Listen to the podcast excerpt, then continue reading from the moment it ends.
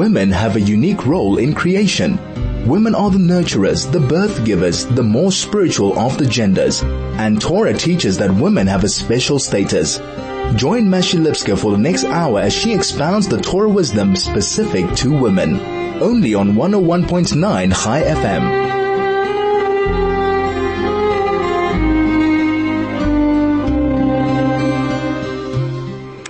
And a good nerve Shabbos. I'm delighted to be back on Chai FM. I've missed being here. And what a time to come back and share thoughts of inspiration and what we call chizuk, strength, strengthening one another in these times of challenge. And as always, Jewish people live by the Torah. We gain our guidance, our strength, illumination from Torah. And Torah bears, carries all of these words. It's called the Torah of life, Toras Chaim, Toras Emes, the Torah of truth. Torah itself, the word means Torah milashon hora'ah, from the word guidance, like the root word of moreh, morah, a teacher. Torah is our guide in life, not only for Shabbos, Yontif, festivals, and special occasions, but it's for the everyday, the seeming ordinary. In fact, that's where the greatness is. The greatness, Moshe Rabbeinu says, Lo bashamayim he, the Torah is not in heaven. Moshe Rabbeinu says, Ki karov davar me'od beficha uvilvavcha la'asoto. This thing is very nigh, very near to you. It's in your mouth, in your heart, to do it. In other words, with all of our qualities of speech, of thought, of action, Torah guides us and Torah brings light, Torah or, and Torah brings joy Torah is God's most precious possession and He shared it with us. He gave it to us.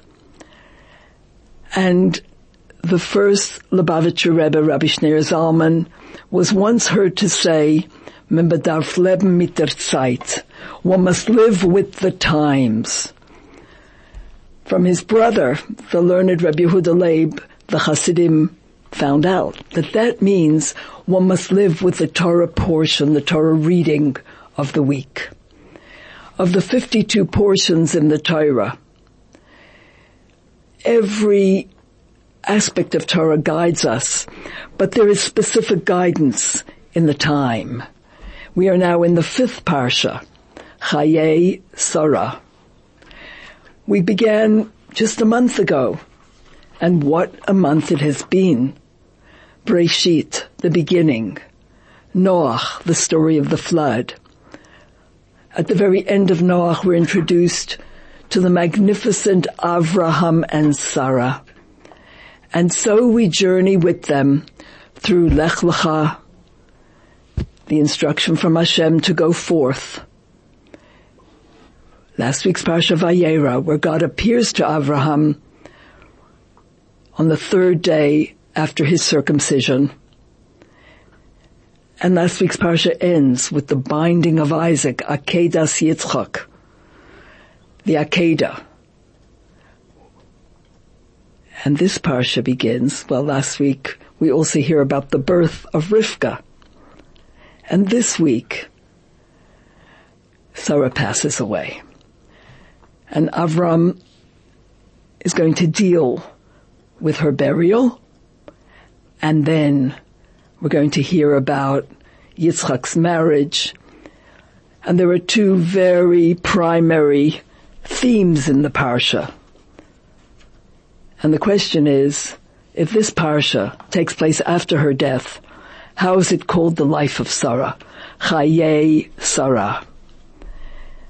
And to understand that we need to see who Sarah was who this couple, Avraham and Sarah, were and continue to be in our lives.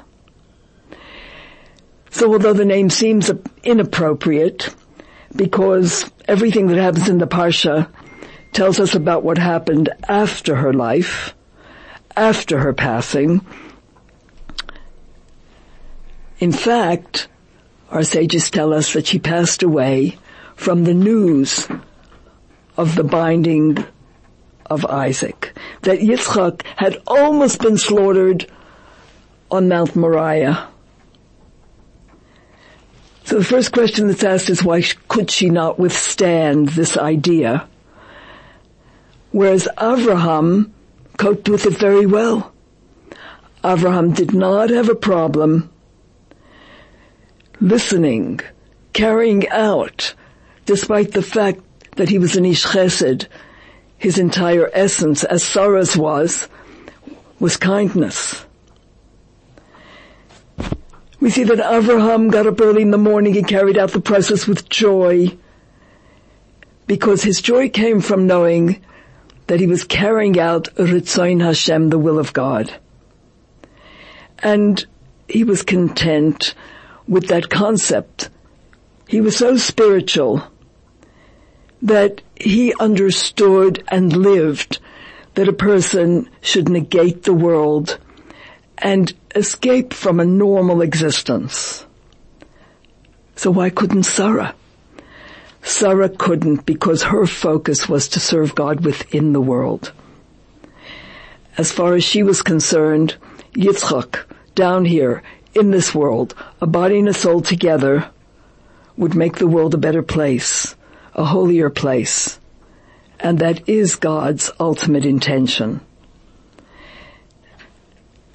And because she wanted to make this world a holier place, a godly place, the two main events in the parsha actually reflect her purpose and the achievement of her life's work. Number one, she established a Jewish nation. Yitzchak was the first person to be born a Jew. And then he marries this wonderful Rivka, who's like him. She matches him in his caliber, ethics, spirituality. A true replacement for Sarah. In fact, only three men and four women have the name parent. Avraham, Yitzchak, Yaakov, they are our Ovois, Avot, the fathers, with everything that a father is. And Sarah Rivka, Rachel and Leah, they are the mothers, with everything that a mother is. And what is the goal of a father, the goal of a mother? We'll speak about that after the break. You're listening to Conversations with Mashi only on 101.9 Chai FM. And we're talking about Avraham and Sarah. We're talking about fathers and mothers. We're talking about the wish, the goal of parents for their children. And as Jews, we're speaking about our duty, our privilege, our responsibility to make this world a better place, a holier place, a more godly place, preparing it for the ultimate revelation of God's presence, His full revelation at the time of Mashiach.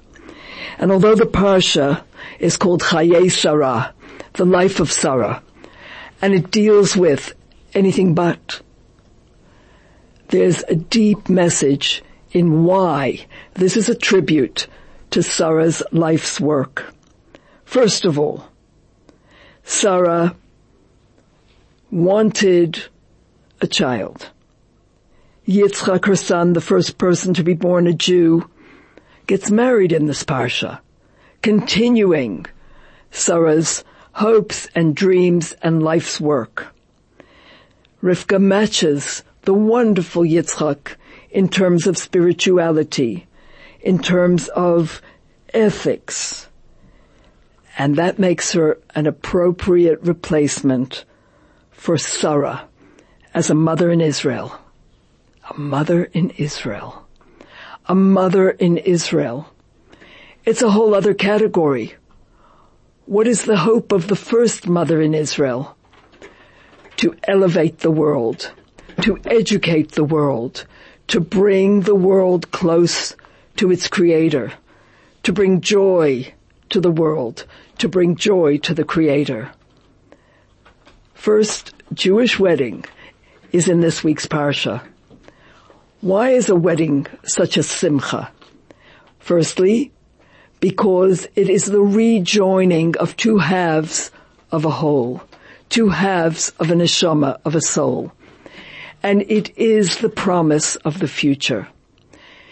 That the values that the Jewish women heard at Sinai, which were the values that the matriarchs and the patriarchs lived by, is passed on intact with the same passion, the same joy, that the first generation heard it at Sinai, that the first mothers and fathers discovered, searched for, lived by, a passion to make this world a holy place, a godly place, and to have children, whether they're biological children or spiritual children who are educated in this way.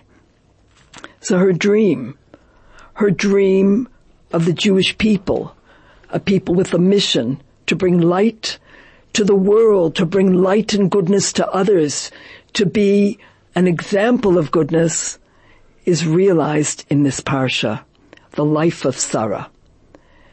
And there's something else which is extremely, extremely moving. The Jewish land. In our parsha we read how Abraham buys for money with a, with a document. He purchases the first plot in the land of Israel. And that makes it openly and indisputably under Jewish ownership.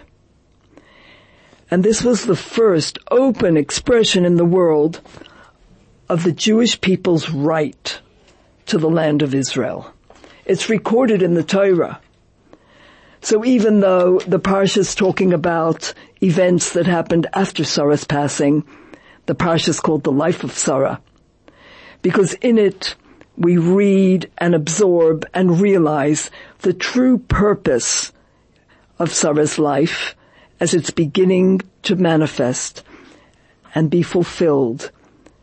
The beginning of the Jewish nation and their land down here in the physical world.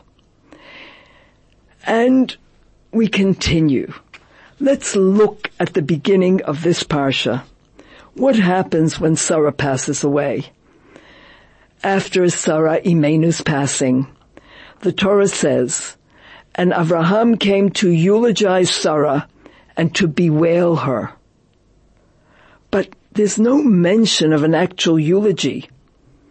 Instead, the very next pasuk, the very next Torah passage says that Abraham arose from before his dead and went to purchase Me'arat HaMachpelah for 400 silver shkalim. It says, Abraham got up from being in the presence of his deceased wife and spoke to the children of Ches, saying, I'm a foreigner and now a settler amongst you. Give me a burial plot with you so I may take out my dead from being before me for burial. The Medrash explains that Avram actually did not eulogize Sarah. Because when he tried to, the Medrash says a very strange thing happened. The angel of death, the Malach Hamavet, who is actually the Yetzer Hara, the evil inclination, stood defiantly against him. But why? What's going on? When a tragedy befalls a Jewish person, Rachmana litzlan, he may find himself questioning Hashem's actions. The person becomes so absorbed in his pain, in his loss, in the tragedy. He becomes absorbed and God forbid trapped and cannot see beyond it. And what is the agenda of the Malach HaMovis, the angel of death, who doubles as the Hara? It's to keep a person at that stage, frozen, incapacitated. As Abraham was thinking about Sarah and preparing his thoughts, he heard the voice of the Yetzer Hara, of the Malach HaMovis say, listen to your own words. She was such a tzaddikah, such a holy woman, and Hashem ripped her away from you before her time. In fact, the mitzvah Hashem gave you to bind your son, the Akedah, is what caused her death. Abraham, how can you believe in such a God? And when Abraham heard this argument, he heard the words of the Malach HaMovis, he realized this is a trap. A trap aimed at paralyzing him. So he just got up. He immediately arose from before his dead. Because the Malach HaMovis had tried to force Abraham to dwell on the face of death, on his grief, on his loss. But to avoid doing that, the Torah records that Avraham arose from before his dead. What's happening now in our Holy Land is painful beyond words. In addition to that, we're also being bombarded, see and hear blatant anti-Semitism, despicable injustice all around us, and obviously as Jews, as Yidden, we must be aware of the suffering of our fellow man and our fellow Yidden. We must share in their pain. In fact, the Chofetz Chaim of blessed memory, during the First World War, did not sleep with a pillow. How can I use a pillow when Yidden are in bunkers? he said. We have to feel the pain of the other. Absolutely. But we must not be paralyzed by it. We have to acknowledge it, and there is a time and a place to weep. But there is also the recognition that what's happening should not be used to paralyze us. During the Holocaust, the previous Lubavitcher Rebbe, the Frierdiker Rebbe, Rabbi Yosef Yitzchak said that American Yidden shouldn't be able to swallow their food out of their feelings for their brethren in Europe. And when it comes to someone else's pain, we must demand of Hashem to treat the other more kindly. When our brothers are suffering, we must intercede Yes. At the same time, we mustn't get stuck. It's important us, for us to be aware that this is the perfect door, the perfect window for the Yetzer Hara to enter. He has an agenda, and that is to keep the face of death in front of us. He wants us to keep looking at the horrors. He wants us to see one deplorable picture after another of the demonstrations. He knows that our blood will boil. He hopes this will lead us to feeling helpless and it will, God forbid, depress our spirits. He wants us to feel weak and ineffectual. And he also wants us to pass on the image of death to our fellow Yid he knows that as long as we're wallowing in pain, we won't do anything productive. This is the original and most destructive form of psychological warfare. Let's take an example from our father Avraham. Let's take the example of the parsha this week. It was in Shvat of 5748, 1988. The Rebbe's wife, the Rebbe Chaya Mushka, had suddenly passed away. And the Rebbe was sitting Shiva. There were no children. He sat Shiva alone. And one of the Rabbonim who came to be Menachem Ovel, to comfort the Rebbe, was Rabbi Simcha Elberg. And during the visit, he asked the Rebbe the following question. He said, Rebbe, where do we find the actual eulogy that Avraham gave for Sarah? Where do we find it? Because the Parsha does begin by saying Sarah died in Kiryat Arba, that is Hebron, in the land of Canaan, and Avraham came to eulogize Sarah and to weep for her. So where do we find the eulogy? And the Rebbe said, the very act of paying an exorbitant amount of money for her burial was the greatest proclamation of how much he cherished her. What was Avraham's response to his disturbing thoughts? He wanted to eulogize her. He wanted to praise her.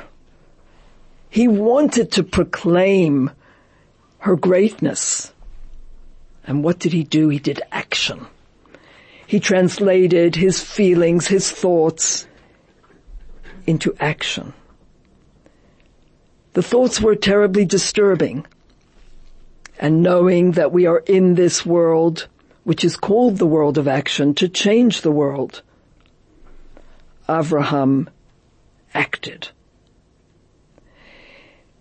So when the Malach HaMovis, the angel of death, and think of those words, angel, death, tries to kill our passion, tries to divert our attention, tries to do his thing.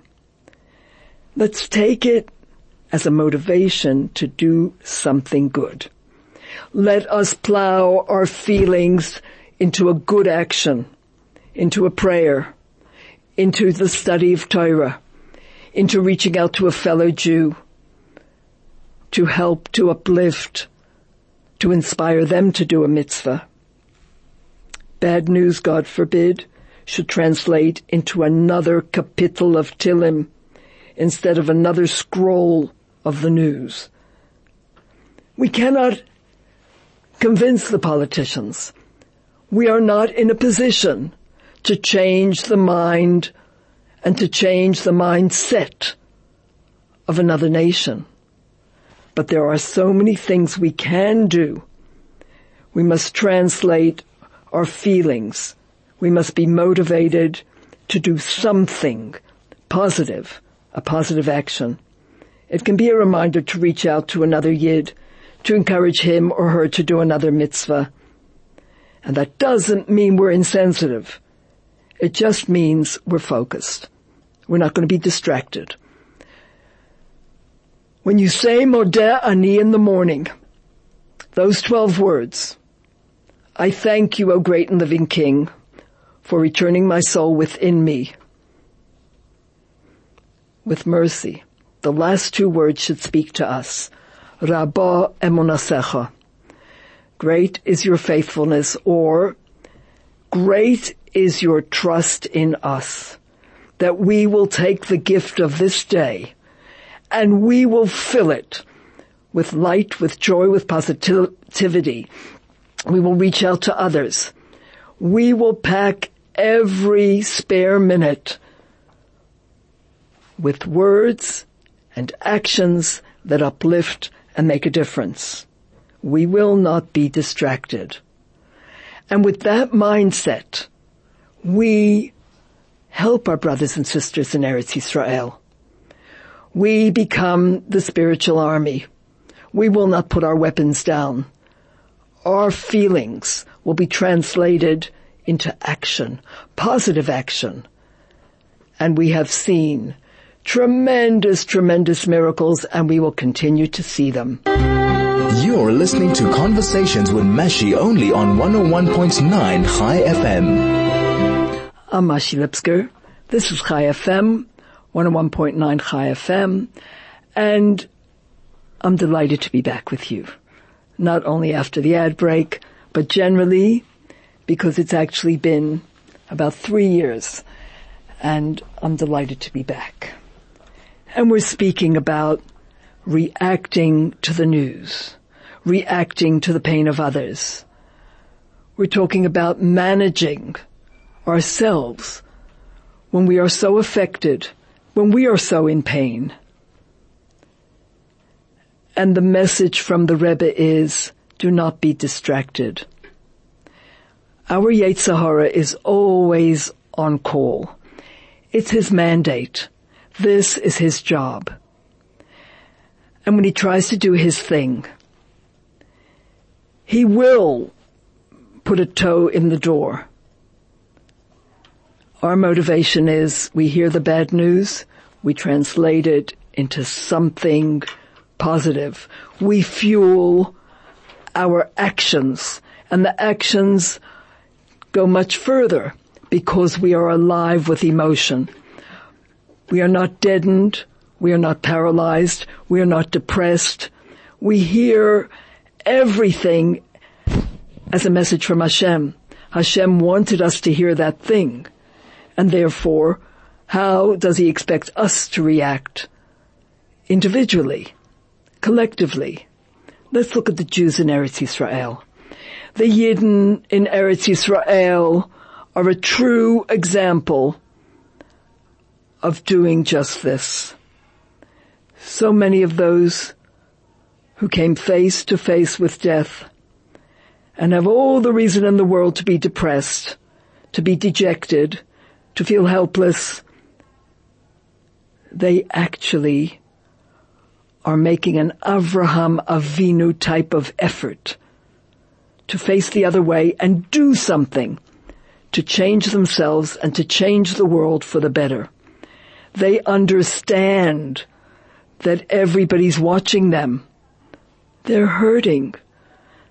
They're aching, but they're not allowing themselves to get stuck.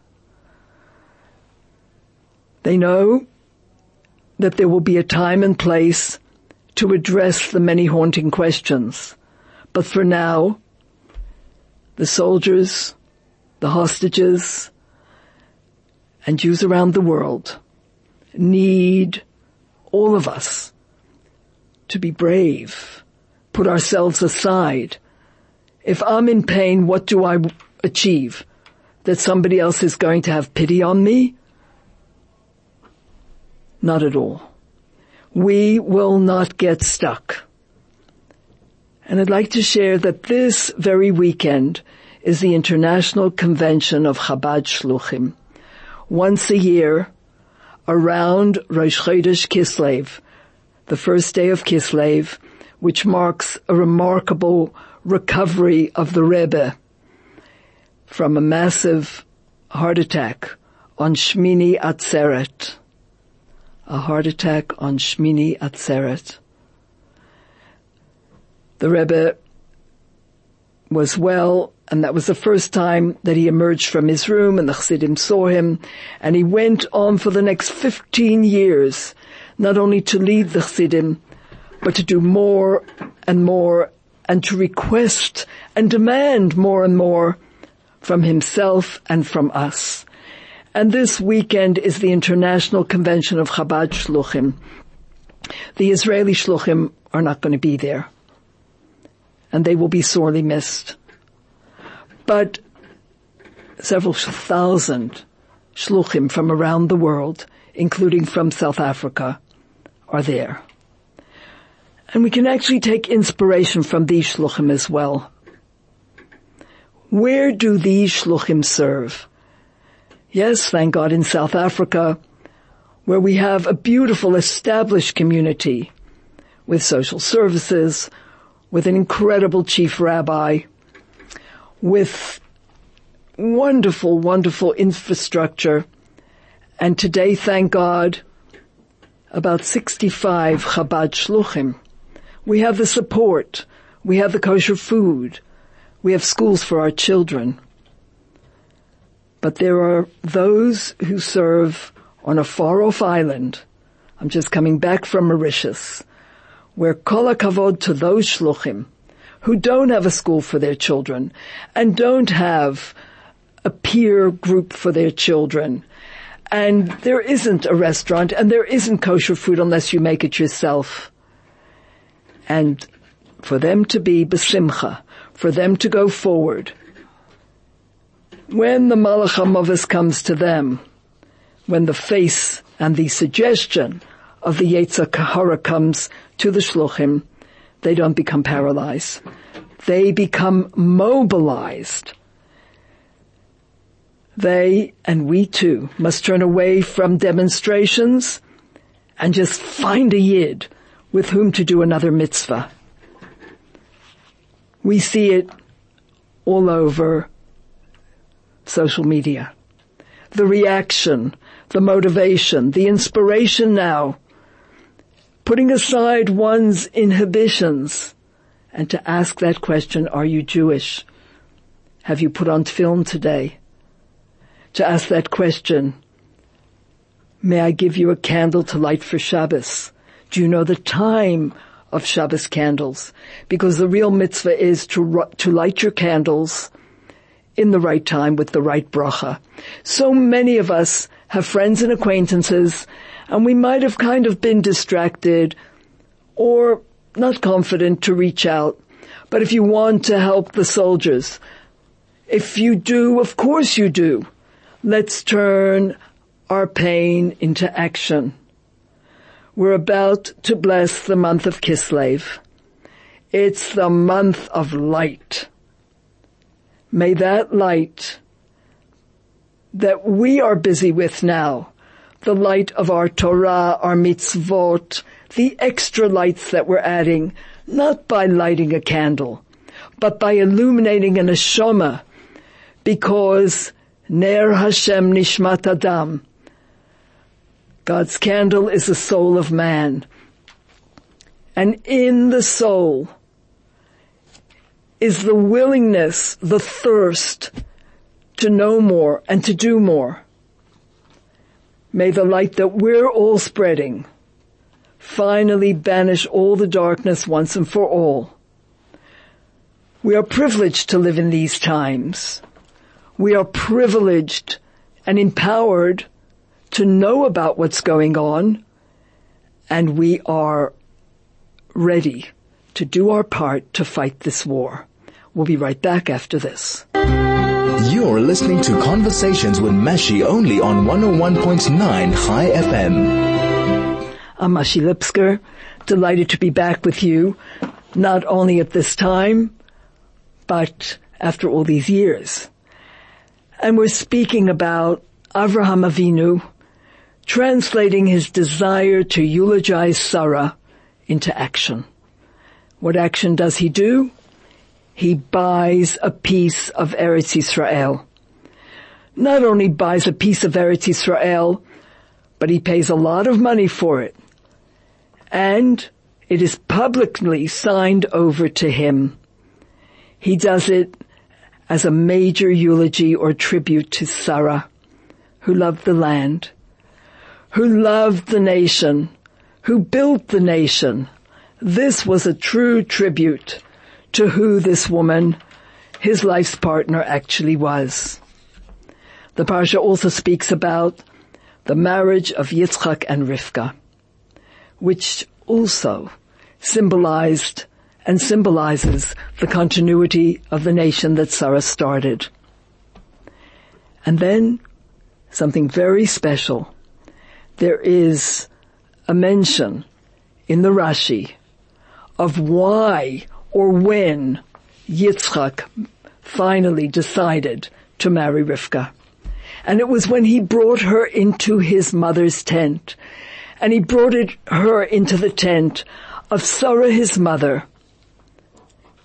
Only after that, only after that did he decide to marry her. What was going on?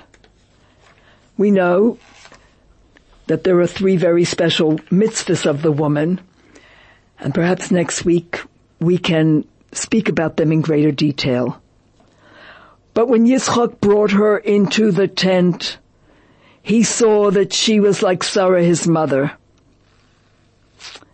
And that's when he decided to marry her. And then she became his wife. And then he loved her. And that's how he was comforted after the death of his mother. And Rashi says, what does it mean he brought her into the tent of Sarah? That she became like Sarah, his mother. In other words, she was Sarah, his mother. Because as long as Sarah was alive, her Shabbos candles burnt in her tent from one Shabbos evening until the next, when they went on, they went out, just in time for her to light them again. And there was always a blessing, a miraculous increase in the dough. And continuously a cloud hung over her tent, which signified God's presence. But since she had passed away, they'd all stopped, and when Rivka came, they reappeared. These three mitzvahs have been handed over into the hands of the Jewish woman.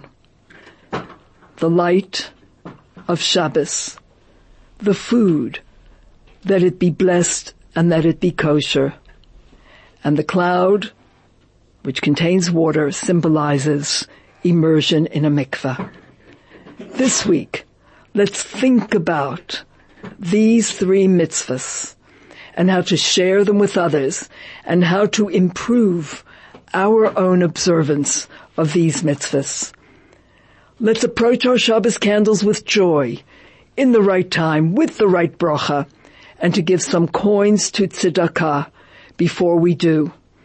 And once the candles are lit, on the wings on the power of the bracha. Our personal requests are carried aloft. Prepare your prayer. People you want to pray for with their Hebrew name and their mother's Hebrew name. For the hostages, for the soldiers, for the bereaved. Pray because your prayers are heard. In addition, let us think about offering this privilege and explaining it to other women. And in addition to those, we will, please God, in the future, discuss and enlighten the other two mitzvahs. I wish you a good Shabbos. I thank you for joining us. And may we enter Shabbos that we've already heard the good news that Mashiach is here, bringing peace, joy, clarity, and light to all of creation. Good Shabbos.